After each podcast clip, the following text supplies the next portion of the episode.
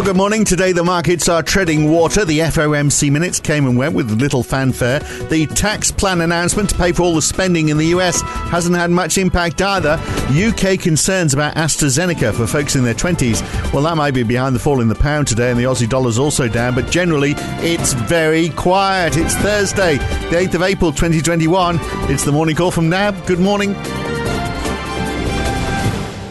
Well, not much movement in the U S dollar on the D X Y. It's up a tiny bit, but the dollar is up half a percent on the Canadian dollar. The Aussie dollar has lost zero point eight percent, down to seventy-six uh, U S cents. The pound is down zero point seven percent. They're the two biggest moves. Equity markets are positively lackluster, a zero point two percent rise in the S and P five hundred.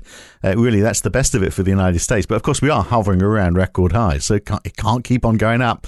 Uh, but the F T S E one hundred is up zero point nine percent, whilst the Euro Stoxx fifty is down zero point three percent. Not much happening with bonds either.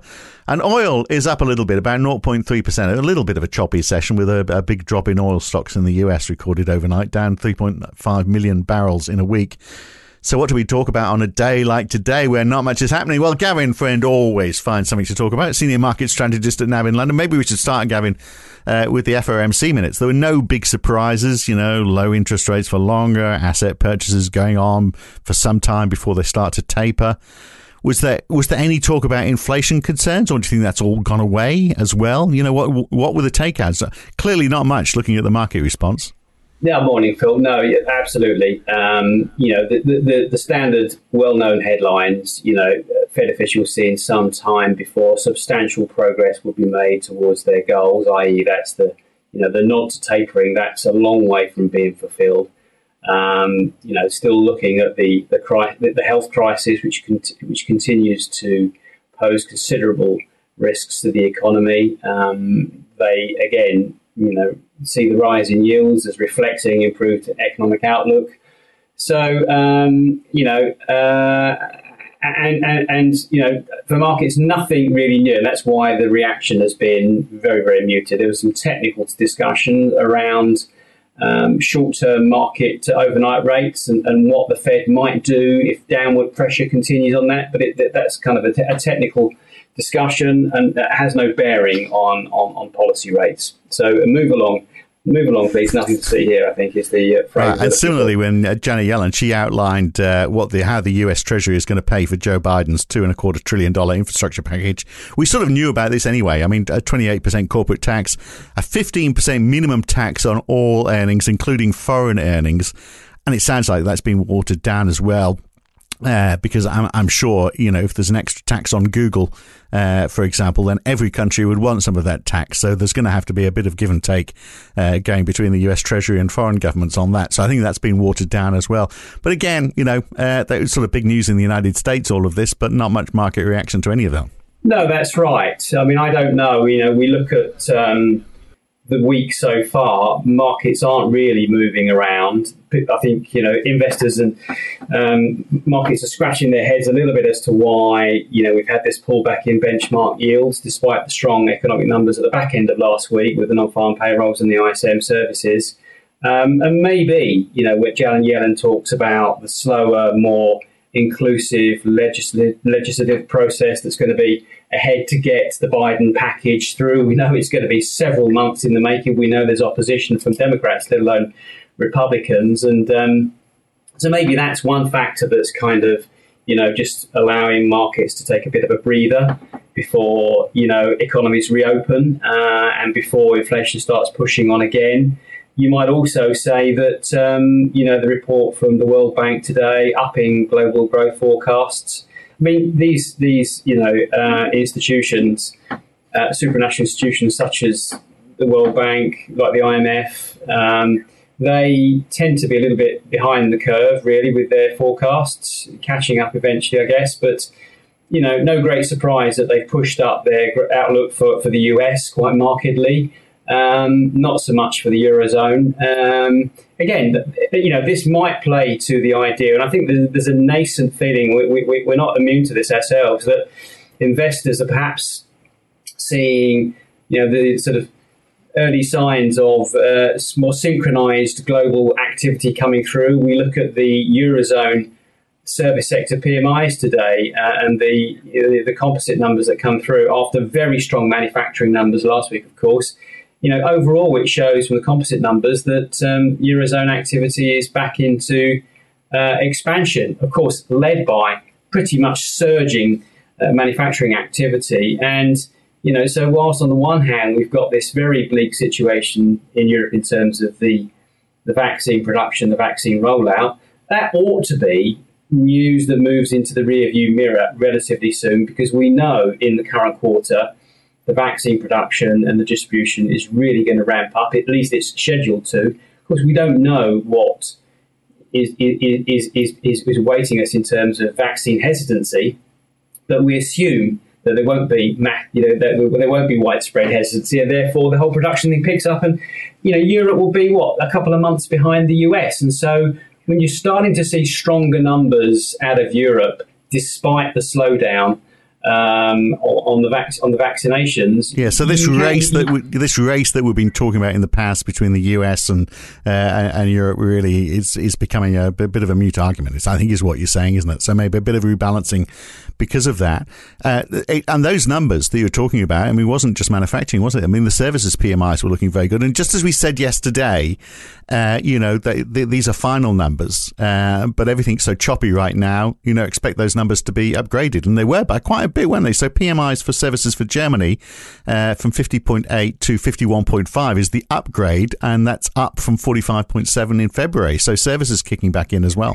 Yeah, indeed. And, um, you know, we, we can expect this to go. And don't forget, even, you know, if the U S is out front, it's not so far out front, but, it, you know, a, a recovering U S based on um, the, uh, the, the, the Biden uh, relief plan, it floats all boats. It, it, it helps, you know, Europe's manufacturing success, and particularly that of Germany, you know, is making kit for Asia, it's making kit for the rest of the Eurozone, but also its orders coming from U S. And you saw that today with U S trade numbers, you know, um, again, you know, the, the demand there for uh, imports from around the world um, continues. And so, again, it just underlines that view of perhaps more synchronized global recovery rather than something about a story that's just centered around the U S. I, I, you mentioned, uh, you know, concerns about whether people are going to take the vaccine or not. I just wonder whether, you know, one of the news stories overnight, the fact that AstraZeneca, there's concerns that uh, for people under thirty